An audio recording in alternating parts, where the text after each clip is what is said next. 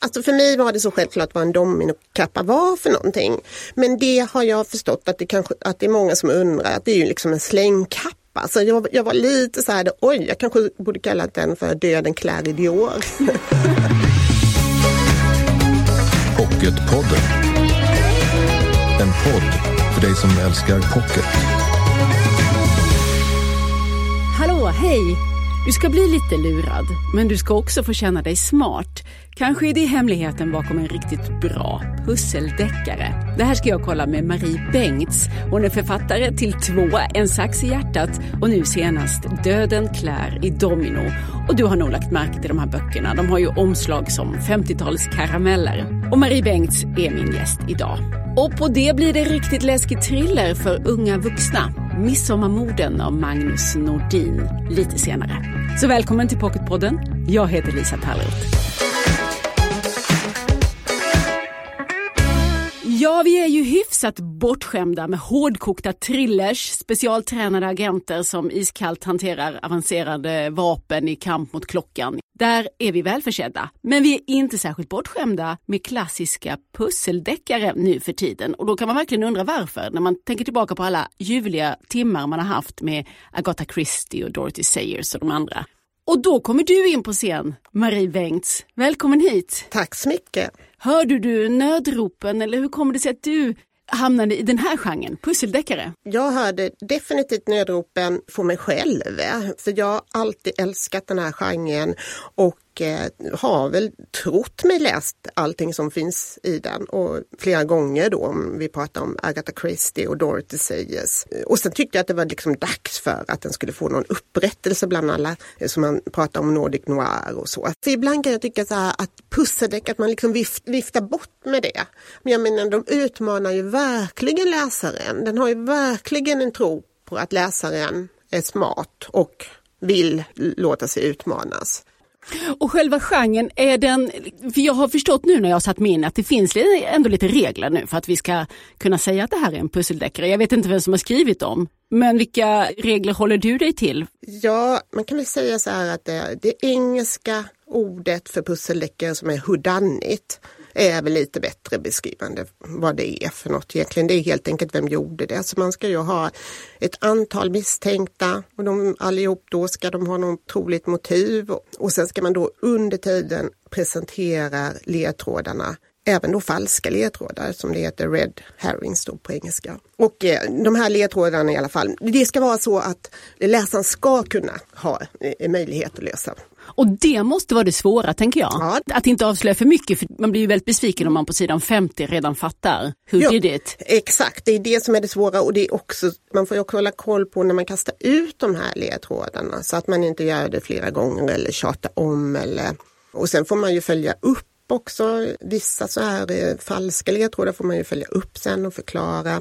Jag behöver göra ett så här gigantiskt arbete innan så jag behöver liksom ha allting klart för mig innan jag sätter och skriver. Det här med att, eh, för det är en sak att lura läsaren, men att se till att läsaren också får känna sig lite smart. Mm, mm.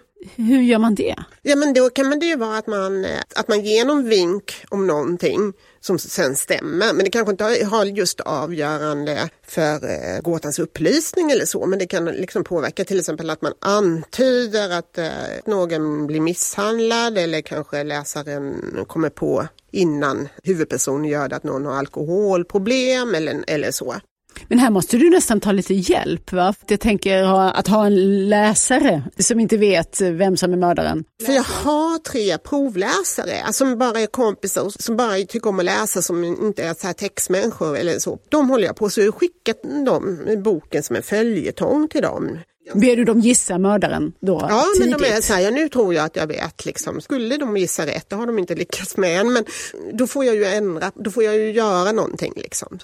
Alltså min stora förebild är ju ändå Agatha Christie, för hon är ju ändå liksom det går ju inte att liksom mäta sig med henne. Men hon är ju också en väldigt bra skola på hur man gör det. Får man läsa om hennes böcker så ser man helt plötsligt att ja, men hon är ganska, här skriker hon faktiskt ut vem mördaren är. För att man förstår inte det förrän liksom man har läst. Man låter sig luras första gången man läser. Men liksom när man läser om och verkligen funderar så ser man hur tydligt hon lägger ut ledtrådarna. Så det ska finnas en möjlighet att lista ut den men den ska vara så väl inbakad så att det är bara de allra smartaste. Ja. så jag menar, tänker du då, om du säger att du har läst allt i genren, brukar du kunna lista ut vem som är mördaren Nej. innan sista sidan eller Nej. slutet? Och det är det som gör mig så överförtjust, liksom att man blir lurad, att man är säker och så tänker man, och man försöker hela tiden vara så här, ja men det är naturligtvis så är det den minst misstänkte och sen säger det någon, ja den håller vi på att glömma bort så den måste det vara och så. Men så blir, nej jag blir alltid lurad. Hör det också till genren skulle du säga, för det har ju du i dina böcker, precis som eh, Agatha Christie ofta, det här en, en väldigt samlad eh, plats, miljö och persongalleri mm. och ofta även i tiden att det hela utspelar sig under, som i ditt fall här i, i Döden klär i domino, några veckor. Hör det till genren också ja, tycker du? Mm. Det gör det ju definitivt och eh, det är därför som jag då också tycker att det är roligt med eh, de här pusseldeckarna för då kan man också förflytta dem mellan olika miljöer. Och... Mellan böckerna kan man ta sig liksom ja. i, ja. För i din första eh, bok, En sax i hjärtat, då var vi ute på den småländska landsbygden i den lilla byn Eneby, fiktiv men med en viss förlaga i verkligheten. Ja, byn Risinge utanför Växjö. Din egen uppväxtmiljö. Och dit kommer då Hanna Lönn. Hon är den viktiga hjältinnan. Hon är också med i den här boken som jag har framför mig nu, Döden i domino. Då är hon hemma i Stockholm. Hon kommer från Småland men försöker göra sig en karriär i Stockholm. Och en lite udda val av eh, deckare. Hon är ju deckaren. Mm. Mm. För hon är ju varken polis eller agent eller någonting annat. Inte ens reporter är hon. Hon är nämligen sömmerska. Yeah. Får jag säga att hon är sömmerska? Det här är lite noga för henne Hanna själv. Hanna skulle bli väldigt irriterad om ja. hon sa sömmerska för hon vill kalla sig klädskapare. Men eh, hon jobbar ju mest som sömmerska och tillskärare. Så miljön i Döden klär i domino är, det är Stockholm och det är modevärlden och sömnad och klädskapande är viktigt. Och sen då med det tillägget att alltihopa utspelar sig på 50-talet. 1957 närmare bestämt, några veckor i november. Varför 1957? Ja, alltså jag får verkligen fundera liksom varför jag valde just 57. 50-talet var bara så här, för det är faktiskt en hyllning till den svenska pusseldeckaren som hade sin storhetstid på 50-talet. Alltså den engelska hade ju tidigare på 30-talet kanske, men i Sverige så var det 50-talet som, som gällde. Och då är det Maria Lang du tänker på? Ja, och även Rönnblom som finns nyutgiven som man kan läsa. Ja, Stig Trente var ju inte pusseldeckarförfattare men han var ju deckarförfattare och hade fantastiska miljöbeskrivningar och så. Dels en hyllning till den, eh, dels också en lite så här bekvämlighet eh, från min sida mycket lättare innan det här kommer DNA och att de hade mobiltelefoner och internet och hela faderullan utan det var bättre liksom det här. Man ringer, ingen svarar och, och så. Och sen ehm, så var det också just att jag, jag när jag skriver så, så, så, ser jag framför mig hur det ser ut och då vill jag vara i 50-talet. Jag tänker liksom snygga kläder, fina miljöer och lite sådär. Jag ville se det framför mig, jag såg liksom hur de såg ut och så. Och just 57, det tror jag att det blev i samband med att jag gjorde, att jag gjorde massa research, för det, jag gör massor med research och då tittar jag bland annat på nyheter och sånt, eh, för det är ju viktigt, liksom vad som var snackisar och så. Du läste gamla tidningar från 50-talet? Ja, då Kungliga biblioteket. Just nu under corona så är det öppet. Nu kan man ju gå in och titta alla hemifrån datorn. Annars får man sitta på Kungliga biblioteket och läsa gamla tidningar. Och då dök det bland annat upp den här Husebyaffären som var väldigt stor i, i Småland på 50-talet. Och det var just 57. Och jag har för mig att det var det som fick mig att det skulle...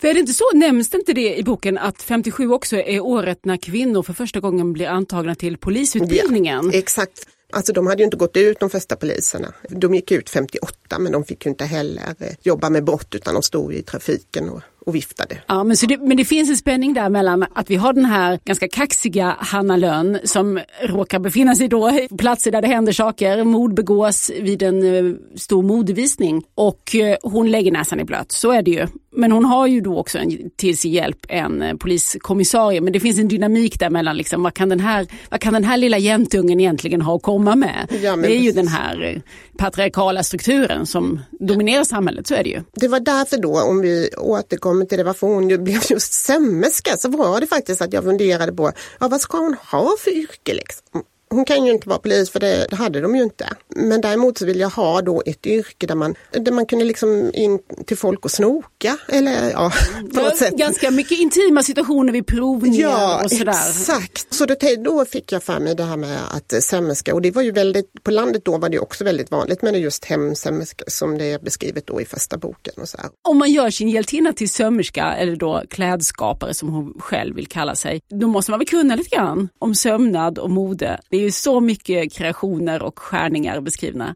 Alltså syslöjd, jag var väl knappt godkänd i skolan på det. Under hela nian så gjorde jag en eh, så här rosa plyschmus som jag sydde på. Jag, jag är jätte, jättedålig på det. Men däremot modeintresserad och väldigt intresserad av just modeskapare. Överhuvudtaget hur modet styrde oss människor. Liksom. Att det verkligen dikterades hur man skulle se ut. Det var liksom jättenoga med kjollängden och det var liksom, man skulle ha hatt som man och när skulle man ta av sig den och när skulle den sitta på och så.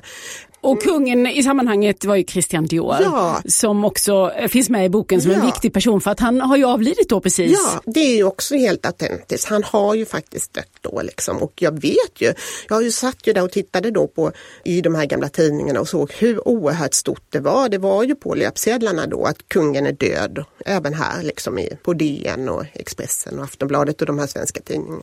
Nu är det ju inte alls han som är mordoffret i den här berättelsen men det eh, hålls då en eh, modevisning till Christian Diors ära och det är kring denna som, som det här utspelar sig och det är en kamp där i, i modevärlden mellan olika konkurrerande fraktioner förstår man. Så där eh, finns en hel del att reda i. Men du jag måste apropå det här med kläder, för en som bara sydde en, en plyschmus för det är ju väldigt mycket läckra kreationer i den här boken, Döden klär i domino. Och här har vi ett möte mellan Hanna och en av de tjusiga damerna, hon som är gift med den stora modeskaparen som jo- jobbar på franska, Franska ateljén. franska ateljén på Svenska kompaniet. Ja, Man kan ju ana lite vilka Ja. förlag du har haft då. Eh, Då kommer Hanna in där i rummet och då säger fru Lejon, gudomlig, förlåt, kappan, den är enastående. Balenciaga? Nej, det är min egen design. Hanna kom av sig. Hon var stolt över sin gråsvarta kappa, fodrad med blågrönt tyg som växte upp i breda slag och som skymtade i de vida trekvartsärmarna. Fru Lejon cirklade runt henne, nöp i tyget. Skärningen i ryggen är genial, oerhört smickrande. Jag måste ha en sån, kanske i svart och vitt eller grått och violett. Hanna baxnade. Menade Katarina Lejon allvar? Går det att ordna? Fru Lejons ögon var märkligt glasartade. Säkert var hon påverkad. Ja, det är ju en historia här om vad fru Lejon egentligen håller på med, men den här kappan, finns den? Ja, den finns och den har jag väl eh, hittat. eh, Alltså nätet nu för tiden är ju också då en väldigt bra källa till att hitta gammalt mode och Pinterest. Och, Finns alla kläderna i boken? Ja. Har du hittat i verkligheten? ja, det har jag. Det är ju det som är roligt för jag kan ju det finns ju en anledning att beskriva den i och med att hon är sömmerska. Ja, hon har fått en liten anställning på kanten av den här stora modevisningen till Christian Diors ära. Hennes uppgift är att sy såna här dominokappor. Döden klär i domino. Och en dominokappa, det är, beskriv den. Mm. Eh, alltså det är en slängkappa och den var ju vanlig bland annat på maskerader och sånt. Mask och slängkappa. Det var det liksom man hade. Och det, just den här slängkappan, när jag skrev om den och beskrev hur den ser ut, då är det faktiskt en eh, exakt kopia av den som Gustav III hade på sig när han blev skjuten ja, på Operan. Då. Ja, maskeradbalen. För det hör ju också till att den här modevisningen också ska vara en lek med det här mordet på Gustav III, eller lek med dramatisering. Ja, Men vi måste tillbaka till 50-talet. För att vad du påminner om det är ju att 1957 är inte så långt efter det att andra världskriget slutade. För det är ju också ett viktigt tema. Att de flesta vill försöka glömma bort det här men det är ju de som var med under kriget de finns ju fortfarande någonstans i samhället och en del av dem har kommit till Sverige. Och det finns en viktig figur här, Madame Irma. Hon är eh, Hannas granne. Och berätta lite om henne. Ja, hon är lite mystisk. Man får reda på att hon, hon skriver. Hon är eventuellt författare, intellektuell. Och tyska och tyska och eh, då som är liksom glödande antinazister. Men också har lite ja, förföljelsemani och på något sätt är lite, lite skadad av det här. Också lite skuldkänsla för att hon har kommit så lindrigt undan eftersom hon inte bodde kvar i Tyskland under tiden det, det skedde. Karin Johannisson, det var liksom efter jag hade läst hennes eh, sista bok här. Den, Sårade divan? Ja, det var då jag fick idén till Madame Irma. Det handlar ju om eh, tre kvinnliga genier får man väl säga, men som liksom på den tiden också då dömde ut dem som hysteriker som, som satt då på, på sinnessjukhus helt enkelt i, i perioder av sitt liv. Som var väldigt utlevande och, och sådär. Och Alltså det är det jag tycker är lite intressant med Madame Irma. Är hon tokig på riktigt eller skulle hon motsvarande bara varit, om hon var man, skulle hon bara vara liksom excentrisk då? För excentrisk är hon ju men eh, Ja, hon klär i turban. Ja, hon klär i turban, och kaftan. kaftan och eh, många klirrande smycken och så. Nej men otroligt rolig eh, människa och liksom måla upp för sin inre bild. Liksom, så här. Och du har ett helt gäng av starka kvinnor. Förutom Hanna och Madame Irma så har ju Hanna också ett gäng väninnor som på olika sätt försöker göra sig yrkeskarriärer i den här brytningstiden. Ja. Det är reporten Marie-Louise. Mm. Där har du inte haft så svårt att plocka från din egen erfarenhet Nej, för du har precis. ett eh, förflutet som journalist. Ja, exakt. Och så har vi flygvärdinnan Anita och eh, ska vi se, Bibi, vad är det hon är? Hon är, hon är modetekniska. Just det. Eller modeillustratör. Så det är ju den här kvartetten som, eh, eller vad blir de? De blir fem med Madame Irma. Det är de här kvinnorna tillsammans som tar sig an och försöker lösa det här fallet med såklart då Hanna Lönn i mm. spetsen. Och det är just det som jag tycker är lite spännande för eftersom hon har ju ingen familj Hanna utan hon är ju mer att, eh, att liksom flocken är viktigare än familjen, eller minst lika viktig som en familj. Eh, och det är det jag tänker att de är en liten flock liksom som, som tar hand om andra. Så. Och de är ju alla, befinner de ju sig i ett feministiskt eh, uppvaknande eller medvetenhet också. De ser ju här liksom mm. att de som kvinnor blir förfördelade på sina arbetsplatser, inte minst. De blir inte tagna på allvar. De, det finns alltid någon äldre man som ska avfärda dem mm. på något sätt. Mm. Sen ibland kan jag också tänka att de kanske blir lite väl överdrivna men vad då menar du överdrivna? Ja, alltså hon är lite, Marie ska vara lite väl aggressiv kan jag tycka. Och jag menar hon har säkert rätt i det men det är också lite, jag kan tycka att hon kräver lite mycket av sina, alltså av andra kvinnor. Att de ska vara starka och de ska liksom stå upp precis som hon gör. Och det kanske inte alla orkar. Det är så jag tänker, hon är lite krävande. Liksom, så här. De är lite trötta på henne där på redaktionen. Eh, har de en 50-talsversion av den här diskussionen? Är det det du har försökt fånga? Ja. Det här med att vara kvinnosakskvinna var ju något fruktansvärt. Alltså det var ju inte något kvinnligt och det var ju också sådär att du kommer inte bli gift och, och, och sådana saker. Sen så tror jag det att de som, som gjorde karriär då, som det, om vi nu ska titta på inom eh, journalistiken och så, till exempel Bang, då levde de ju i stort sett som, som män. Det var ju inte liksom familje utan då fick de välja bort familjen för att de skulle kunna göra en karriär. Så det är lite så jag tänker. Även så här Dorothy Sayers var ju ganska antikvinnor och, och avfärdade dem som fruntimmer och, och dessutom avfärdade sitt eget författarskap. Men och, ja, och Agatha Christie då? Hur feministiskt medveten var hon tror du? Alltså jag vet inte. Nu är det så här att jag har ju nästan det är lite osund eh, så här, förhållande sett till henne. Jag är, alltså... Du dyrkar henne? Ja, så det är liksom lite... Jag ska... Men från den positionen, vad kan du säga om hennes feministiska medvetenhet? Men jag tror att hon nog var det. I och med att hon, gjorde, att hon var så här... Det finns ju något feministiskt i att vara kvinna och gå sin egen väg. Och hon gjorde ju det faktiskt. Hon, hon hade ju familj och barn och ja, även två eh, äkta män. Och så. Så, att, så hon gjorde ju det men hon var ju ändå i liksom första hand författare. Och då har man väl snarare hört att hon, hon försum, försummade sin familj kanske lite så men, men jag tänker liksom att det är någonting där då, en, någon fe, feministiskt i det, att man gör vad man vill, att man går sin egen väg, att man följer sin dröm. Jag kanske bara läser in det men jag tycker tycker ju ibland att det är att hon, hon har det underförstått, att hon retas lite med det där i eh, att kvinnosyn, alltså hon är lite ironisk när hon beskriver så här eh, typiska kvinnor och, och typiska manliga män och lite sådär. Eh. Ja, Alltså nu, jag kan inte låta bli, när man tittar på den tiden med våra ögon, då tycker jag ändå att det är intressant och man kan ändå dra många paralleller och så. Men i första hand så är det ju ändå att jag vill att de ska underhålla böckerna. Det var en, en rolig gåta liksom. Och sen så, så, på något sätt att man har röda trådar då i En sax i hjärtat kommer handla mycket om moderskap och barn och så. Och sen nu eh, här är det ju mycket det här med eh, eh, det homosexuella, och synen man hade på dem då i Döden klär i domino. Och krigets efterspel ja, återkommer jag till för det tycker jag och, eh, hur får med mycket om. Ja mm. precis och hur det gick till där med baltutlämningen och allting sådär. Mm. Så att det, alltså jag gör ju över research. Alltså det är det som jag tycker är så roligt med att vara författare för det gick ju inte när man var journalist. Alltså det går ju inte att lägga liksom, timmar men här kan jag ju göra precis vad jag vill. Och nu blev jag då också lite osunt intresserad av andra världskriget och kom in på massa ja, sidospår där. Men... Och jag vet att du redan nu är i full gång med nästa del. Mm. Det är Hanna Lönn mm. fortfarande mm. som, som håller i trådarna. Bokstavligt talat. Ja. Klädskaparen Hanna Lönn, du ska hålla på som Agatha Christie, vad blev det till slut? 50 böcker? Eller ja, något? det är min dröm. Alltså mina idéer tar inte slut utan snarare kanske för många, fast det kan det ju aldrig bli. Och sen så just det här är så roligt med då olika miljöer men då också eh, skapa nya personer. Hela tiden ett persongalleri, förutom då Hanna om man säger och hennes närmaste kanske som återkommer då.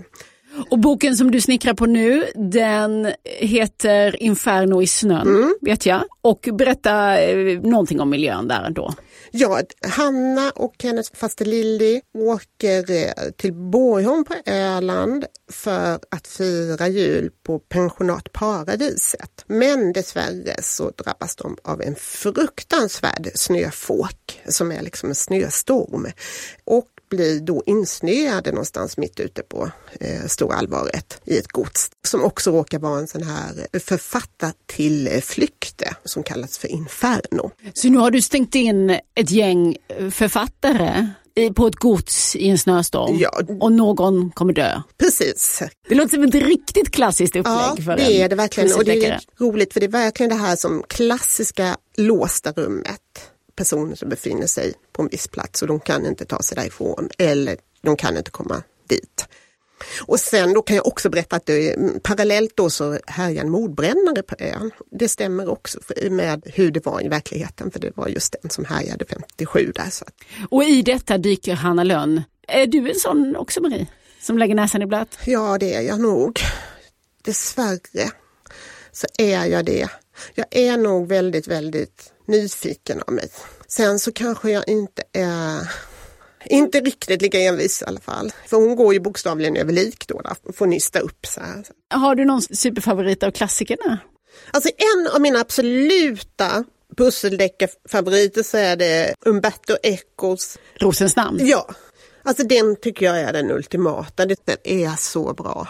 Sen är det ju då ute Seyes och Agatha Christie och då tycker jag liksom att Dorothy Sayers kanske inte var lika skicklig på att bygga intrigen som eh, Agatha Christie var men däremot så kunde hon verkligen göra miljöer och jag tycker att hennes huvudperson är mycket mer sympatiska, eller ska Harriet Wayne. Lord Peter, ja. Och Lord Peter Wimsey såklart. Och det är ju även, alltså Elizabeth George bygger ju sin, hennes karaktär är ju en avbild av Lord Peter. Hon har ju inspirerats, det har hon ju sagt. Liksom, så Men sen så då så tycker jag ju faktiskt kanske att Agatha Christie var bättre på själva hantverket. Det är inte så jättemycket personlighet i varken Miss Marple eller Hercule Poirot. Alltså man har förstått vilka typer de är men, men det är inte, man delar ju inte deras inre liv särskilt mycket. Nej, och eh, Poirot har ju rent ut sagt lite så här. Alltså han är ju så självupptagen och självgod så att det är liksom så, men det är svårt att ta någon favorit men sen så är det ju ändå de här Alltså de här klassiska, och så var de bara en. Och eh, mordet på Orientexpressen och eh, Döden på Nilen, för att nämna någon. Och sen tycker jag ju Dolken från Tunis. Bara för att där bryter hon ju mot regler också så här. Alltså den Dolken från Tunis, det var ju det här opolitliga berättaren som var väldigt ovanligt då men som är jättevanligt nu. Som till exempel bara den här kvinnan i fönstret Gone Girl och Kvinnan på tåget. Alla de är ju opolitliga berättare. Mm. Men det var ju väldigt liv om den när den kom ut då. Då menade man ju att så där får man inte göra. Liksom. Men sen har ju den blivit banbrytande och liksom sett som en före. Men det är roligt då just när man säger att som särskilt Gone Girl så var det bara det här är nytt, för det är det ju inte. Alltså det har ju funnits så. Döden klär i domino är den bok vi har pratat mest om nu, men den första heter Sax i hjärtat. Det är där man för första gången får lära känna Hanna Lönn. Och sen hör vi nu att det är fler på gång. Jajamän. En vacker dag är det någon som kommer kalla dig Sveriges svar på Agatha Christie. Ja. Ska vi se? Tusen tack för nu, Marie Bengts. Pocketpodden. Det här vi ska prata om nu kan vi kalla thriller för unga vuxna. Midsommarmorden. Alls inte att eh, förväxla med morden i Midsommar. Det är något helt annat. Det här är Magnus Nordins senaste roman Midsommarmorden och Lotta Bergqvist, du är förläggare för Magnus Nordin. Och han är ju en väletablerad författare för, för unga läsare i, i lite olika åldrar. Denna kan väl egentligen... Alla kan ju läsa den här men framförallt så är det ju unga vuxna och eh, mot en äldre publik. Magnus Nordin är ju som sagt en av Sveriges absolut mest lästa och älskade spänningsförfattare. Han är otroligt produktiv, väldigt mycket ute i skolorna och föreläser. Och i den här historien, Midsommarmorden, så är eh, karaktärerna i gymnasieåldern. Ja, precis. Den verkar ruggig. Jag tycker redan på omslaget här med en människa Gris, i grismask oh, som ja. smyger i en dunkel skog. Ja. Jag tycker den ger lite kalla kårar redan ja. från början. Ja, ja, och det är ju meningen. Magnus själv var otroligt nöjd med det här omslaget och han kan sin skräck och spänningsgenre och den här historien den bygger faktiskt på ett verkligt fall eh, som eh, var i Finland, de så kallade Bodomorden. Och det var 1960, det var fyra ungdomar som var ute och kampade och eh, de hittades mördade morgonen därefter. Och det här fallet, eh, det är fortfarande än idag olöst. Så det var liksom eh, ursprunget eller grunden till den här boken. Och det här är ju alltså, Magnus är ju en mästare i att beskriva små bruksorter med eh, ungdomar, familjer eh, med så här arbetarklassbakgrund och så vidare. Och det här är en fiktiv ort som heter Bergsjö som ligger i Värmland. Och det börjar med att eh, själva staden eller samhället bär ju på ett trauma, ett sår. För 20 år sedan så var det mord vid midsommarafton. Det var fyra ungdomar som skulle kampa. Det, det blev bara tre för en blev sjuk. Så en klarade sig helt hon enkelt? Klarade sig, hon var hemma. Och morgonen efter så hittas två av dem döda i tältet. Eller en i tältet och en utanför och den tredje har blivit uppdragen ur vattnet och det är ju alltså polismästarens son. Och nu 20 år senare så är det Ossian. Han går på gymnasiet, han håller på med ett avslutningsarbete, han är filmnörd och all det här populärkultur. Och han ger sig an då på att rekonstruera det här mordet så de ska spela in. Och det här väcker ju upp lite känslor i den här staden. Och helt plötsligt så börjar han få meddelanden från någon som kallar sig X som vet saker om det här mordet. Mm. Mm. Punkt, punkt, punkt. Ja, men den är otroligt spännande. Jag kan varmt rekommendera denna. Magnus Nordin, alltså Midsommarmorden. Tack så mycket Lotta Bergqvist, förläggare. Tack. Nästa vecka kommer kulturjournalisten och radioprofilen Gunnar Bolin hit. Han har en släktsaga som heter duga. När han rotade runt på familjens sommarställe så hittade han brev som hans österrikiska farmor skrivit till sin mamma på 20 och 30-talen. Och det här blev starten till boken Hovjuvelerarens barn. En berättelse som sträcker sig över hela den europeiska kontinenten, två världskrig, tre diktaturer. Mer om allt detta när Gunnar Bolin är gäst nästa vecka här i Pocketpodden. Tills dess, följ oss gärna i sociala medier. Där heter vi Älska Pocket. Och jag heter Lisa Tallroth. Hej då! Du har lyssnat på Pocketpodden. En podd från Bonnierförlagen.